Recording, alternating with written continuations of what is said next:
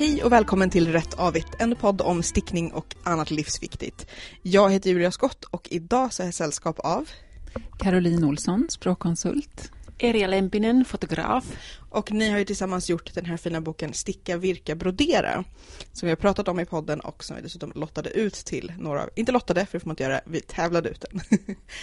Kan inte ni berätta lite om er själva först, Erja? Uh, jag är ursprungligen från Finland, uh, har bott här i Sverige sedan rätt så länge, från uh, nästan fyrtio år. Uh, och jobbat fotograf sedan början av åttiotalet. Och uh, vår bok är ju en lättläst bok. Så en del av jobb som jag har gjort det har varit lättlästa uh, böcker. Så det här är den fjortonde lättlästa bok som jag har gjort uh, som fotograf då.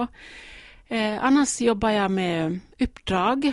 Av, jag kan jobba för tidningar, förlag, eh, företag, eh, göra hemsidor, porträtt. Eh, så att jag fotograferar ganska många, mycket olika saker. Det kan vara porträtt, det kan vara reportage, det kan vara just för företag, det kan vara eh, natur, eh, göra utställningar, jobba en del konstnärligt också. Ja, och jag Caroline då är språkkonsult i svenska. Och vad betyder det?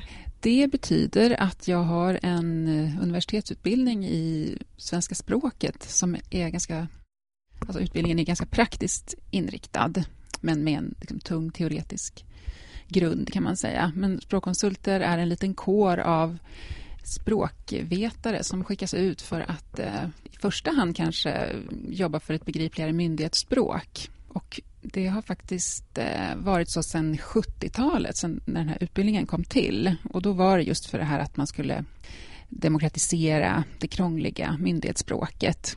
Eh, idag jobbar vi väl kanske bredare. Liksom. Det finns ju språkkonsulter på företag och så också. Men personligen så jobbar jag faktiskt mest med myndigheter och eh, med det som kallas för klarspråk. Eh, som handlar om ett begripligt myndighetsspråk. Det ska liksom inte vara krångligare än det behöver, så kan man sammanfatta det.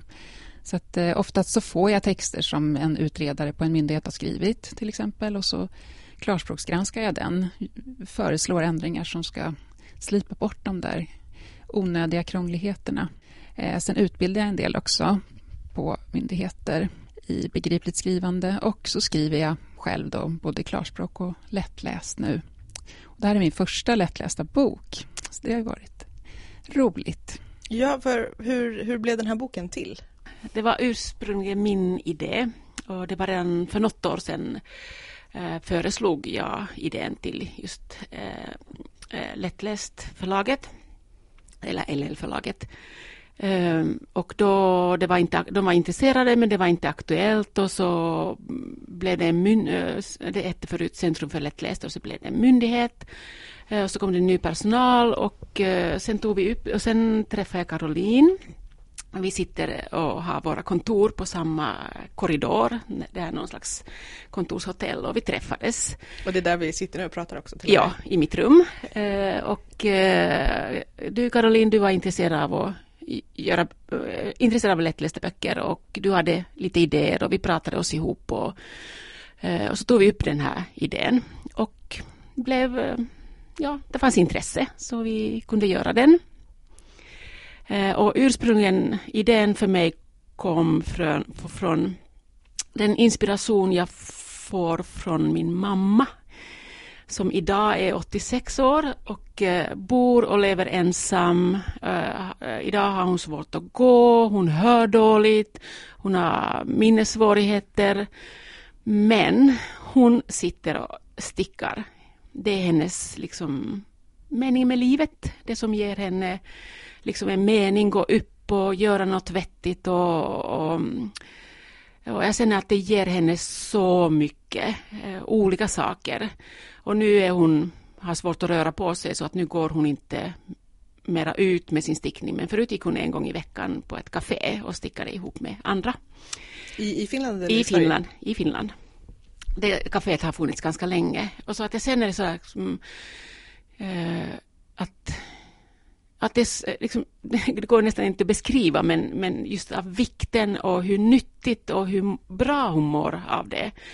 Och så tror jag också någonstans när jag hade de här tankarna att det skulle vara roligt att göra, göra en bok om handarbete och handarbetets lust och vad den gör med en. Eh, och det fick jag också inspiration till. En, en gång åkte jag över med färja och så kom jag till Helsingfors och kör ut eh, från färjan och så sätter jag på finsk radio.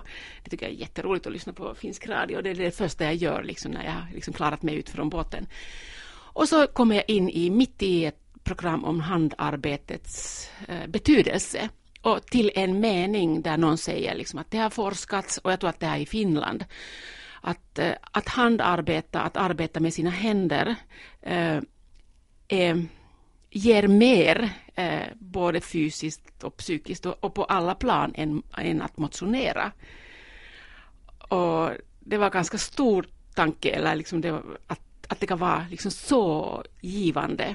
För det kommer ju då och då forsk- olika forskningsprojekt som visar dels att det är bra för blodtrycket, vilket vi brukar skoja med podden att det beror lite på hur det går. Men, men också det här att, att det är, um, kan vara bättre än när man pratar om så att sudoku är bra mot uh, olika former av demens, så att säga, stickning, för att det är olika moment och man använder både hjärnan och händerna. Att det kan liksom hålla hjärnan igång. Ja, ja. Ja, men det är säkert väldigt bra för hennes. Liksom hon har, hon är ju, har Alzheimers och det, är liksom, det har gått väldigt långsamt. Väldigt, väldigt långsamt. Nu stickar hon långsammare, men det är okej för henne. Så. Mm. Nu blir jag så här, en, en parentes här. Jag såg en väldigt spännande artikel som gick runt där det var en kvinna som hade samlat, hennes mamma virkar. Och så hade hon kunnat se på de här mormorsrutorna som mamma gjorde hur Alzheimer hade liksom gått framåt, därför att rutorna blev mindre och mindre komplexa. Mm-hmm. Att hon fortsatte virka, men hon kunde inte hålla fast i lika många lika många steg. Men det mm. var så intressant, alltså det fanns fortfarande kvar, men att det var som att hon liksom gick, gick bakåt i utvecklingen. Att när man lär sig virka så lär man sig svårare och svårare. Att hon hade fortfarande kvar det, men ja, ja. Det var väldigt spännande. Ja. ja, men det kan jag säga vad min mamma gör också. Hon gör ju samma saker. Det är bara ändringar på färgen, liksom, att hon gör inget nytt. Det kan hon inte, utan det är liksom det som hon har lärt någon gång. Och, men att hon finner en liksom, det glädje i det. Liksom. Hon berättade nu kan hon knappt gå till, till garnaffären som råkar ligga väldigt nära henne, så att det är väldigt lyckligt. Men vi köper ju garn åt henne och hennes syster köper garn. Så att hon får lite olika färger också. Men sist hon har varit i garnaffären så, så berättade hon så här, ja jag gick in där och så såg jag alla färgerna igen och jag blev alldeles... Jag blev alldeles nästan vild. Och jag kände så, åh, jag skulle vilja men ha massa färger och liksom, vad ska jag göra? Men ändå gör hon liksom att det är inga nyheter, utan lite nya färger kan komma, men ändå liksom hon upprepar det. Vad, vad sticker de för något? Vantar och sockor. Mm? Det kan man faktiskt aldrig ha för många. Nej. Och jag har väldigt många. Jag har fått ett par av Erjas ja, mammas ja, sockar. Ja.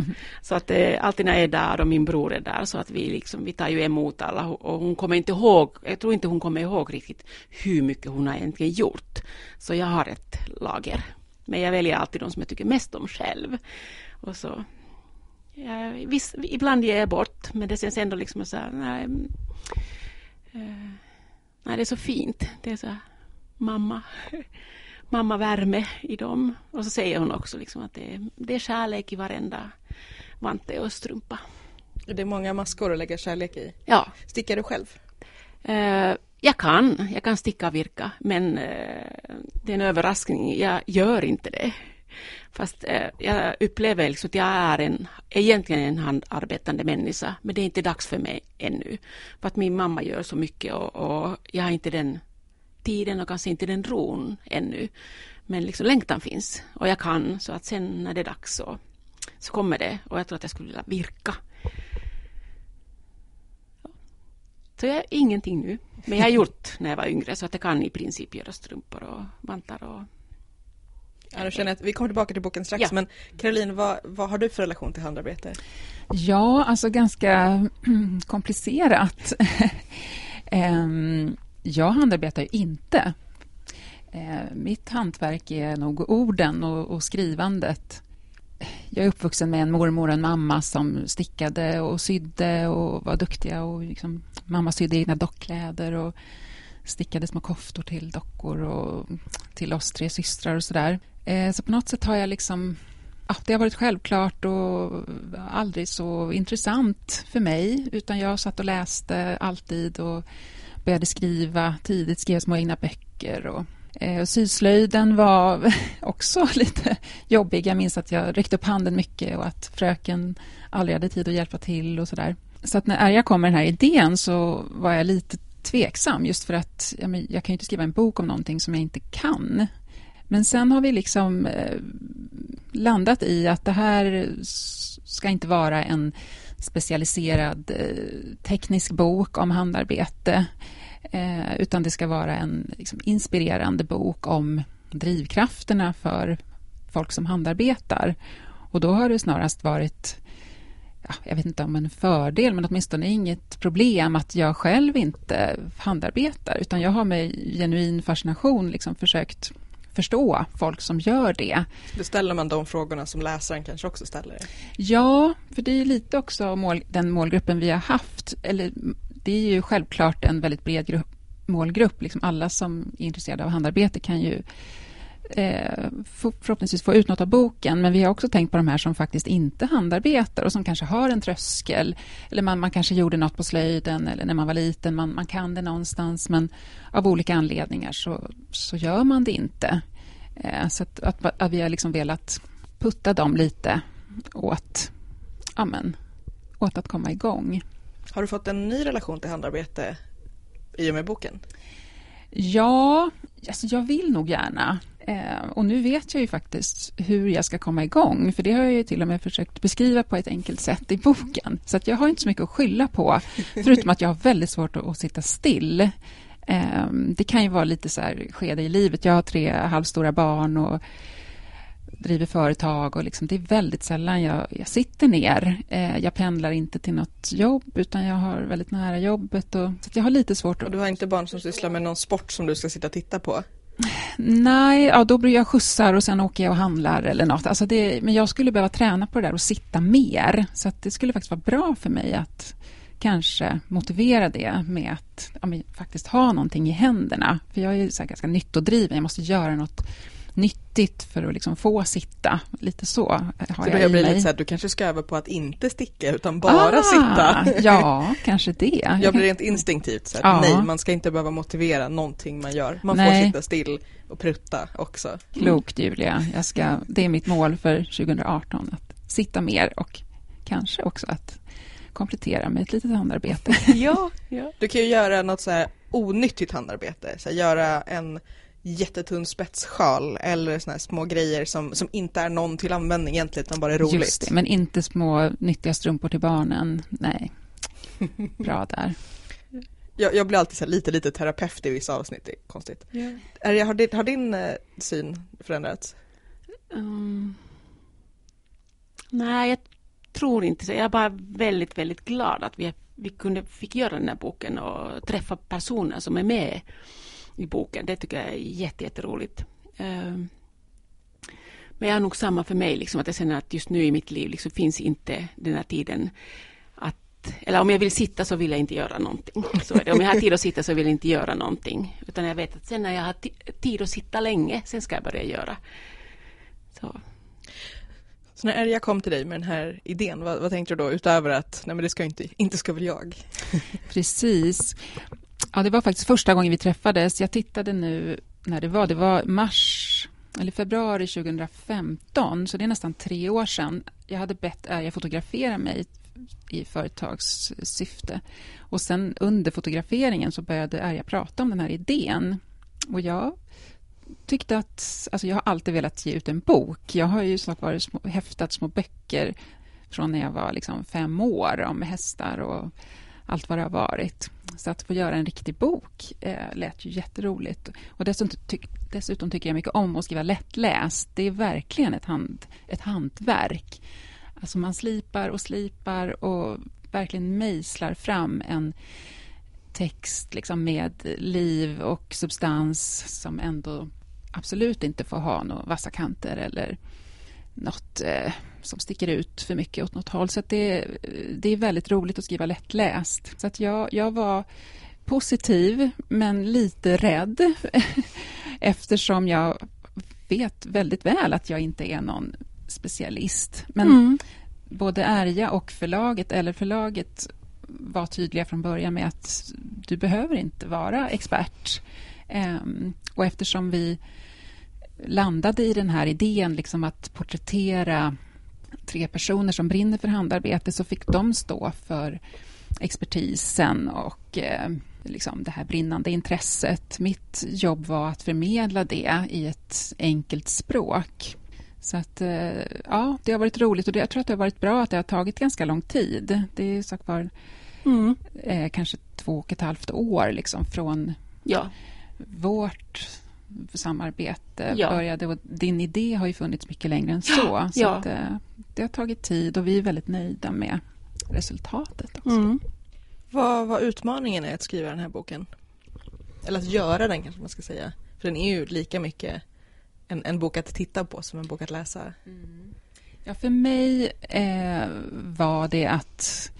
Alltså det är en, alltid en utmaning att skriva lättläst, att det inte blir för urvattnat och för färglöst. Jag kan absolut förenkla språket hur mycket som helst. Det är egentligen inte så svårt, eller det är många som tycker att det är svårt, men det har jag liksom under femton år lärt mig ganska bra. Men det måste ju finnas substans och färg och liv kvar, och den balansen, liksom att det ska vara en intressant text som är enkel men ändå kanske lite utmanande. Vi har ju tänkt eh, kanske i första hand på gruppen som eh, lär sig svenska, och det ska inte vara för höga trösklar, men eh, det ska också vara lite utmaning. Man lär sig lite nya ord och, och blir nyfiken. Man kanske slår upp ett ord eller läser det högt och liksom smakar på det. Vad är det här för någonting? Och, så där. Så att det...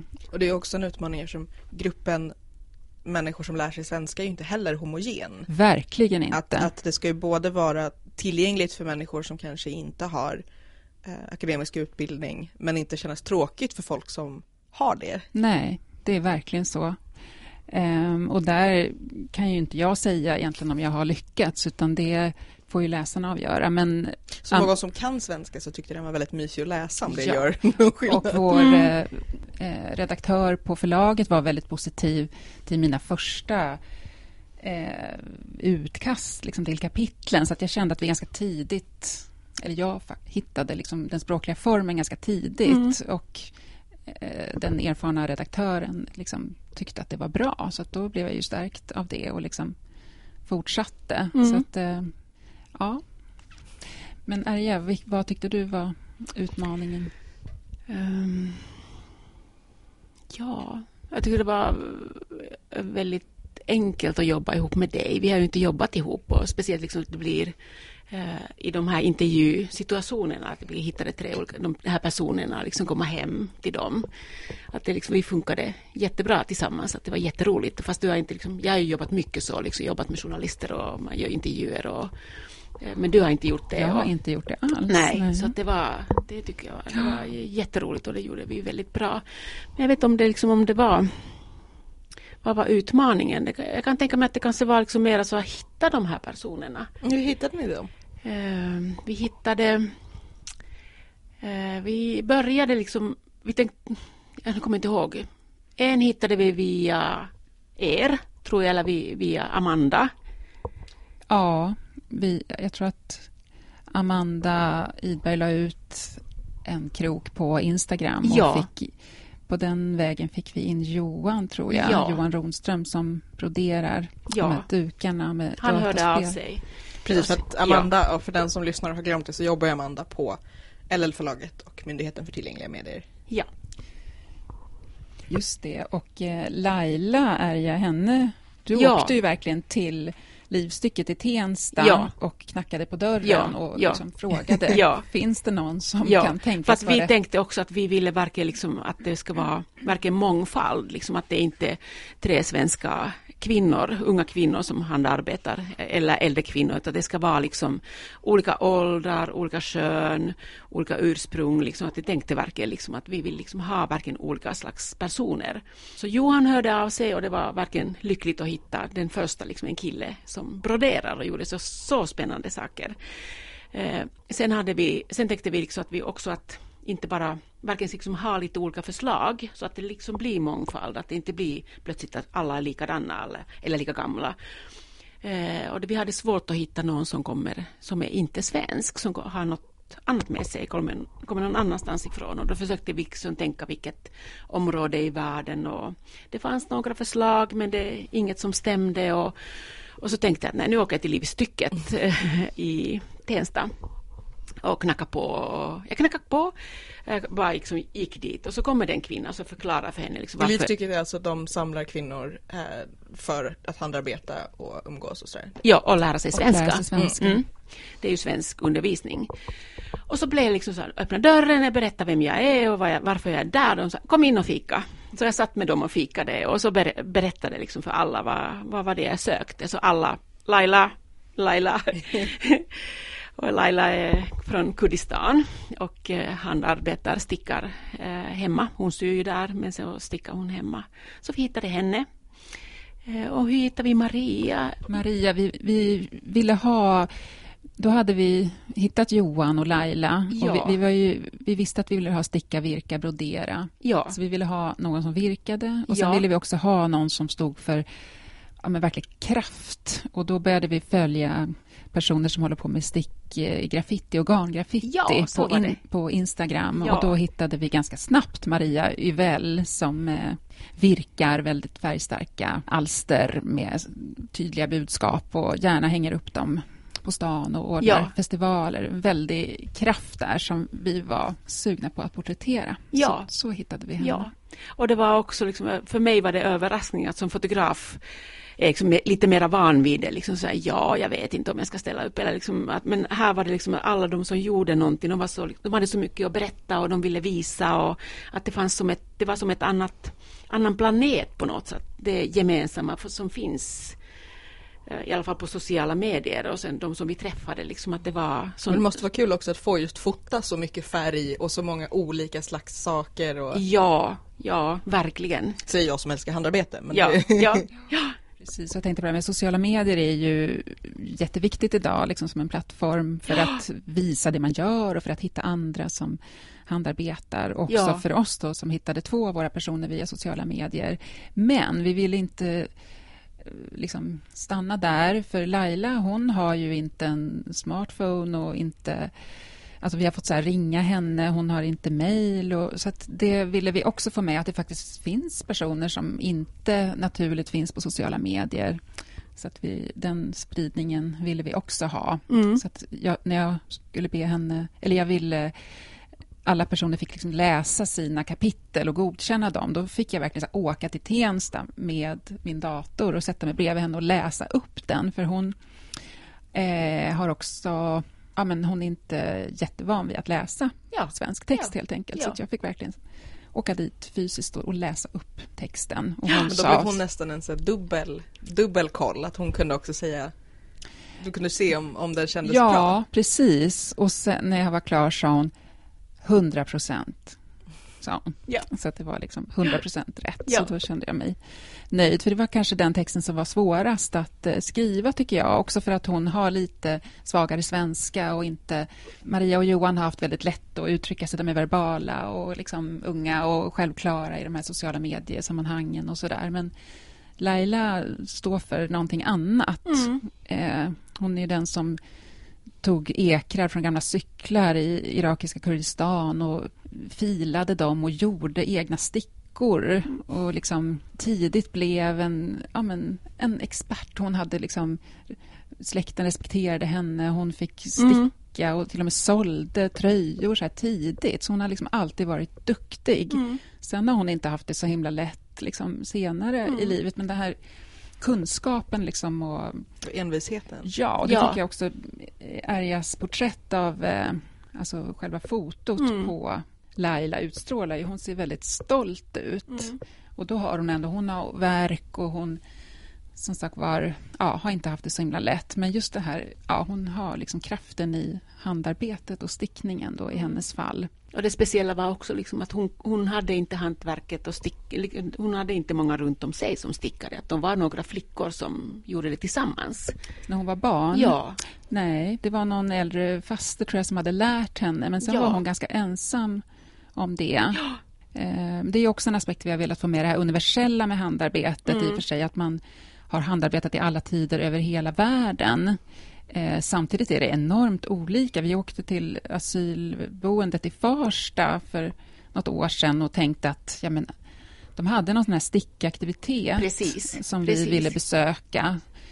Så vi åkte väl dit på något sätt med föreställningen om att ja, men alla de här kvinnorna, de kanske kan det här, och liksom att precis. vi på något sätt skulle hitta ett gemensamt språk kring det. Men det visade sig att det var väldigt olika. Någon från Afghanistan var superduktig och någon annan från Irak liksom kunde ingenting. Och så att man ska inte tro att liksom, ja, det ser likadant ut över världen.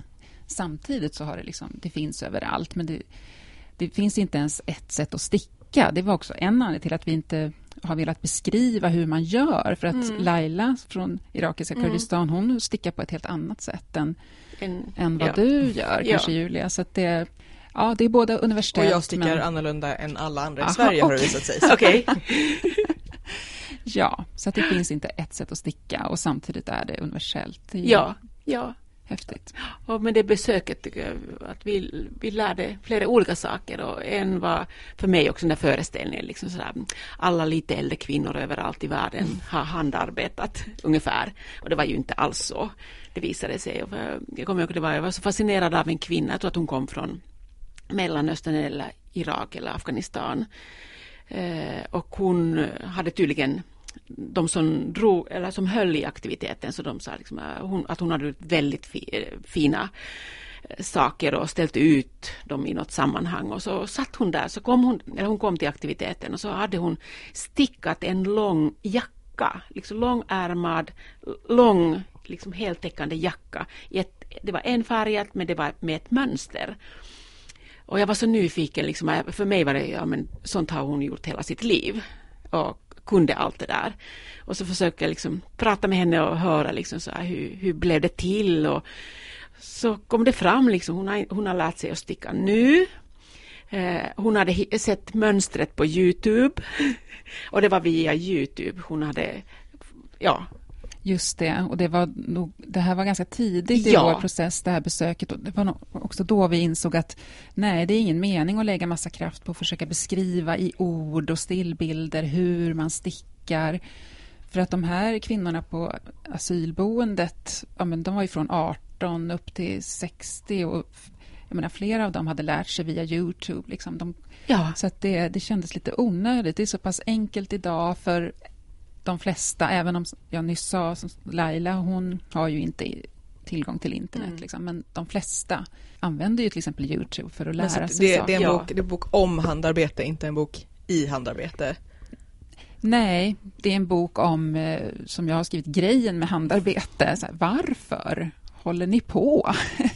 Jag vill veta. Nej, men att, ja, vi har försökt, vi har velat fånga varför ja. man handarbetar, ja. och lite har vi beskrivit ja, men vad det är, och eh, det var någon där på asylboendet som inte visste, jag menar, virkning och stickning, det fanns liksom inte olika ord för det på hennes språk, så att det, det är inte självklart för alla vad de här olika sätten då handlar om, så att mm. vi, vi har ju väldigt enkelt beskrivit vad är stickning, vad är virkning, vad mm. är broderi, mm. Mm. och mycket summariskt har vi liksom beskrivit att du börjar med att lägga upp en rad med luftmaskor och så. Mm. Men det är ju absolut ingen handbok. Heltäckande handbok, det är det inte.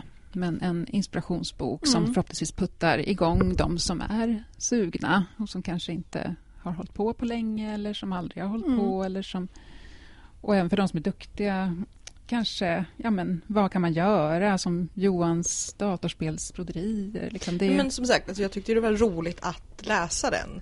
Inte så att jag kanske lärde mig något nytt, men man, det, det är just det här att vi handarbetare är en, en grupp med mycket passion. Då blir lite så här, man blir bara glad att det finns och att det, det är fint liksom. Ja, och jag tänker att det finns väldigt många handarbetsböcker med mönster och ja, men som är inriktad mer på det tekniska. Så det bestämde vi också ganska snart att inte ha med mönster, för det är också väldigt lätt idag att få tag i. Mm. Så att vi bedömde inte att liksom, det var det vår bok skulle ge, instruktioner och mönster och teknik, utan ja, som vi flera gånger sagt nu, inspiration och ja, men också lite nya svenska ord kanske för de som behöver det. Och, mm. Mm. Um, men som jag tänker liksom att vi har utökat det språket. Att, ja. Bara an, hitta de grundorden, för att om man inte hållit på med någonting så en mask liksom vad är det för något? Liksom att det, det är ju helt eget språk, eh, och just i de här beskrivningarna jag kan tycka själv också att det är svår, det är svår språk, eh, att jag har aldrig stickat eller virkat liksom, och läst i en beskrivning utan, eller läst mönstren utan jag, jag kan inte det. Jag tycker det, det tycker jag är väldigt svårt. Eh, för, ja. ja. Det, det, det är ju så. Vi hade tanke på att ha en ordlista tror jag i ja. ett tidigare stadium, ja. men det har vi strukit och istället försökt beskriva orden i sitt sammanhang ja. eh, i texterna. Ja. Jag hade en idé tidigt om att ha någon slags överkurs eh, kapitel i slutet med så här handarbetsuttryck som har liksom kommit in i språket ja. som vi kanske inte tänker på, att man, ja, men man tar sig igenom ett nålsöga och man nystar i någonting. Nystar i någonting. Det här är en härva och det finns jättemånga sådana ja. så det där gick jag igång på ganska tidigt, men förlaget bedömde att det var lite för mycket överkurs kanske då, om man inte ja, men behärskar svenska på ett grundläggande, eh, på en grundläggande nivå, så kan det vara svårt med de här idiomatiska uttrycken och mm. så. Det kommer liksom mycket senare. Men det, det är roligt att tänka på. Gå som en skottspole till exempel. Det är ju från mm-hmm. så här, vävning. vävning och ja. Så att det finns många sådana där uttryck. Som, ja. Så det, det bevisar ju att handarbete liksom, ja, men är väldigt, eh, ligger djupt i vår ja. eh, kultur. Liksom. Ja. För det här är ju... Och det blir kraftfulla det bilder. Ja, ja, precis. Man pratar till och med att man ska sy ihop någonting. Alltså när man ska lösa... Just det. Ja. Lösa ja, eller trockla ihop ett förslag. Eller, det ja. finns jättemånga. Ja. Mm. Kanske särskilt med sömnad. Men också en härva. Det är ju en ja, garn. Ja. ja. Vad var, vad var roligast då? Nu känns det som att vi, vi väldigt snabbt gick över faktiskt från så här, svårigheterna och utmaningar till att det var kul. Men finns det någonting som var extra roligt?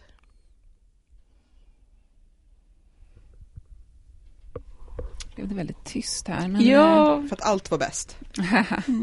ja, men det har varit väldigt roligt att träffa de här personerna. Eh, och det har varit roligt att jobba med, i mitt fall då, jobba med Erja. Få lära mig hur det funkar att göra en bok. Eh, det har också varit roligt. Vi har haft ganska stort inflytande över... Liksom, ja, vi har i alla fall haft starka åsikter om formgivningen och omslaget. Eh, Och vi fick fightas lite för omslaget, mm. men vi är väldigt nöjda med att, mm. det, att det blev det här omslaget som verkligen signalerar eh, he, det händer på, på omslaget.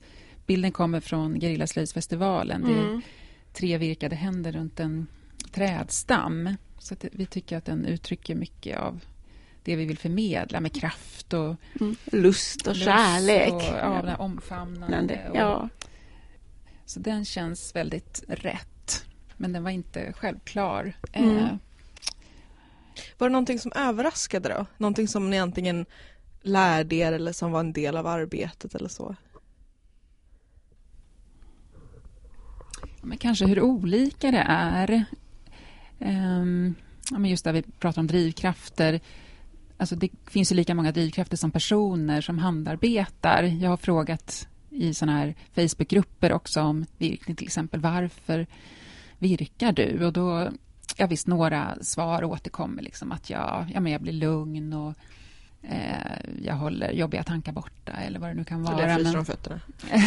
Mm. eh, men det är också väldigt olika. Eh, så att det finns inte liksom en eller tre eh, anledningar, utan det finns, ja, men alla har liksom sin... sin anledning. Så det här är ju bara tre personer. Eh, ett tag var vi inne på att ha fler, men vi hade nog ändå inte kunnat fånga in eh, mer kanske. Nej, utan det är så det både individuellt och universellt med handarbete. Det är väldigt roligt. Ja! Jag tänker också, också från början hade vi också en tanke att vi skulle ha haft ett kapitel som skulle berättat mera om de svenska traditionerna, liksom de traditionella mönster och vad man har gjort här förut, men det blev inte, det skulle bli liksom för mycket. Man tänkte med tanke på också liksom att man kommer, de som läser svenska, att kanske sen igen liksom någonting från sitt eget kultur och se att ah, men så där gjorde man, så där vävde man eller stickade eller virkade i Sverige och de kläderna eller de mönstren. Men det har vi inte. Det var en tanke i början. Ja, precis. Nej, men också det här på flyktingboendet när vi kom dit med den här tanken att ja, men alla kvinnor har säkert lärt sig hur man gör ja. sina mammor och så, och så visar det sig att de har lärt sig i Farsta ja. via YouTube liksom. Så att det, ja, vi har fått lite så här, våra vissa fördomar har kanske kommit ja, på skam precis. lite grann. Ja. Skulle ni vilja göra en till bok? Ja, absolut. Absolut. Vi har ju lite idéer. Det, precis. Inte om handarbete kanske just nej, nu, men nej. det har vi nog Men det täckt. Låter som att det finns utrymme för sticka, virka, brodera mera. Ja, faktiskt. För det är ganska många idéer som vi har fått stryka. Ja, och ja. där har ju vår redaktör varit ja, men tydligt. Nej, men det här behövs inte. Jag ja. har på något sätt haft en känsla av att det kanske blir för tunt. Ska vi ha mm. mer? Ska vi berätta det här också? Men att snarare så från L L-förlagets sida tycker man att det är bra när det är ganska kort och ja, enkelt. Man ja. behöver liksom inte ja, gripa över för mycket. Så att ja. visst finns det stoff att göra mm. mera. Mm. En aspekt som vi kanske inte har fått med så mycket är den läkande mm. aspekten med handarbete. Eh, att det verkligen fyller en, en jätteviktig läkande funktion mm. för många. Ja. Ja, det ska vi tänka på om man kan göra mera. Finns det någonting som ni pysslar med just nu då? Om man går tillbaka till händerna. Ja, jag slipar ju på mina texter. ja. Som vanligt. Um, och där är kanske mera liksom händerna på tangenterna. Men för mig är det ändå ett slags handarbete. Ja, vad gör jag med händerna? Uh, nu när jag inte handarbetar ännu så... Uh, Jag känner också att, jag använder ganska, att det känns jätteviktigt att använda händer. Men jag kanske inte gör något jättespeciellt med det. Till exempel mår väldigt bra när jag plockar, plockar blåbär. Att jag kan liksom börja plocka blåbär och då råkar jag göra alltid det med jag är högerhänt. Men då gör jag gärna med vänster hand. Det är som att händerna säger så här, så här ska du göra. Och så känns det bara så här välmående som, som bara rullar in via det görandet. Men jag sen ändå...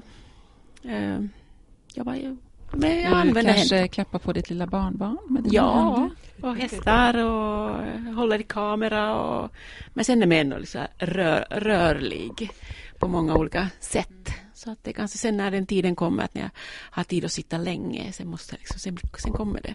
För jag hade också liksom så här, både min mamma har arbetat, mormor har, att jag har vuxit upp med det. Liksom, att det är en självklarhet. Och jag har klippt eh, till och med vad heter det, eh, gamla kläder till eh, trasor, till matttrasor. Så att det var en självklarhet att man satt r- runt gamla kläder och klippte dem i trasor. Om man vill läsa mer om boken, vart ska man gå då på internet, om man har internet? Ja, man köper ju boken och kan läsa lite om den via L L-förlagets webbshop. Mm. Men den finns väl på Adlibris och alla andra butiker också här för mig? Jag kan dubbelkolla och se till. Ja, jag gör gärna det. Ja. Jag har släppt det här med försäljningen till förlaget känner jag. Men, men jag har skrivit en kort bloggtext om den också på min webbplats Bokidoki punkt se. Precis, för det var också nästa fråga. Var hittar man er? Så Bokidoki punkt se. Och jag är lem, min hemsida är lempinen punkt se. Men eh, vi länkar allt detta på rättavett punkt se och eh, även till andra saker som vi har nämnt som till exempel Livstycket och den här artikeln om mm. Alzheimer och virkning. Tack så himla mycket för att ni ville vara med och berätta om boken. Tack, det var roligt att vara med. Ja, tack själv. Det var jätteroligt. Och så kan ni också spana in vår Facebook. Vi heter Rättavit på Instagram. På, äh, på Instagram heter vi Rättavit. Eh, på Facebook och på Ravelry går vi att hitta som Rättavit. Man får gärna prata med oss där. Och om ni använder iTunes får ni jättegärna gå in och sätta betyg och skriva en fin liten recension där. Och så hörs vi igen om ett litet tag. Hej då! Hej då! Hej då!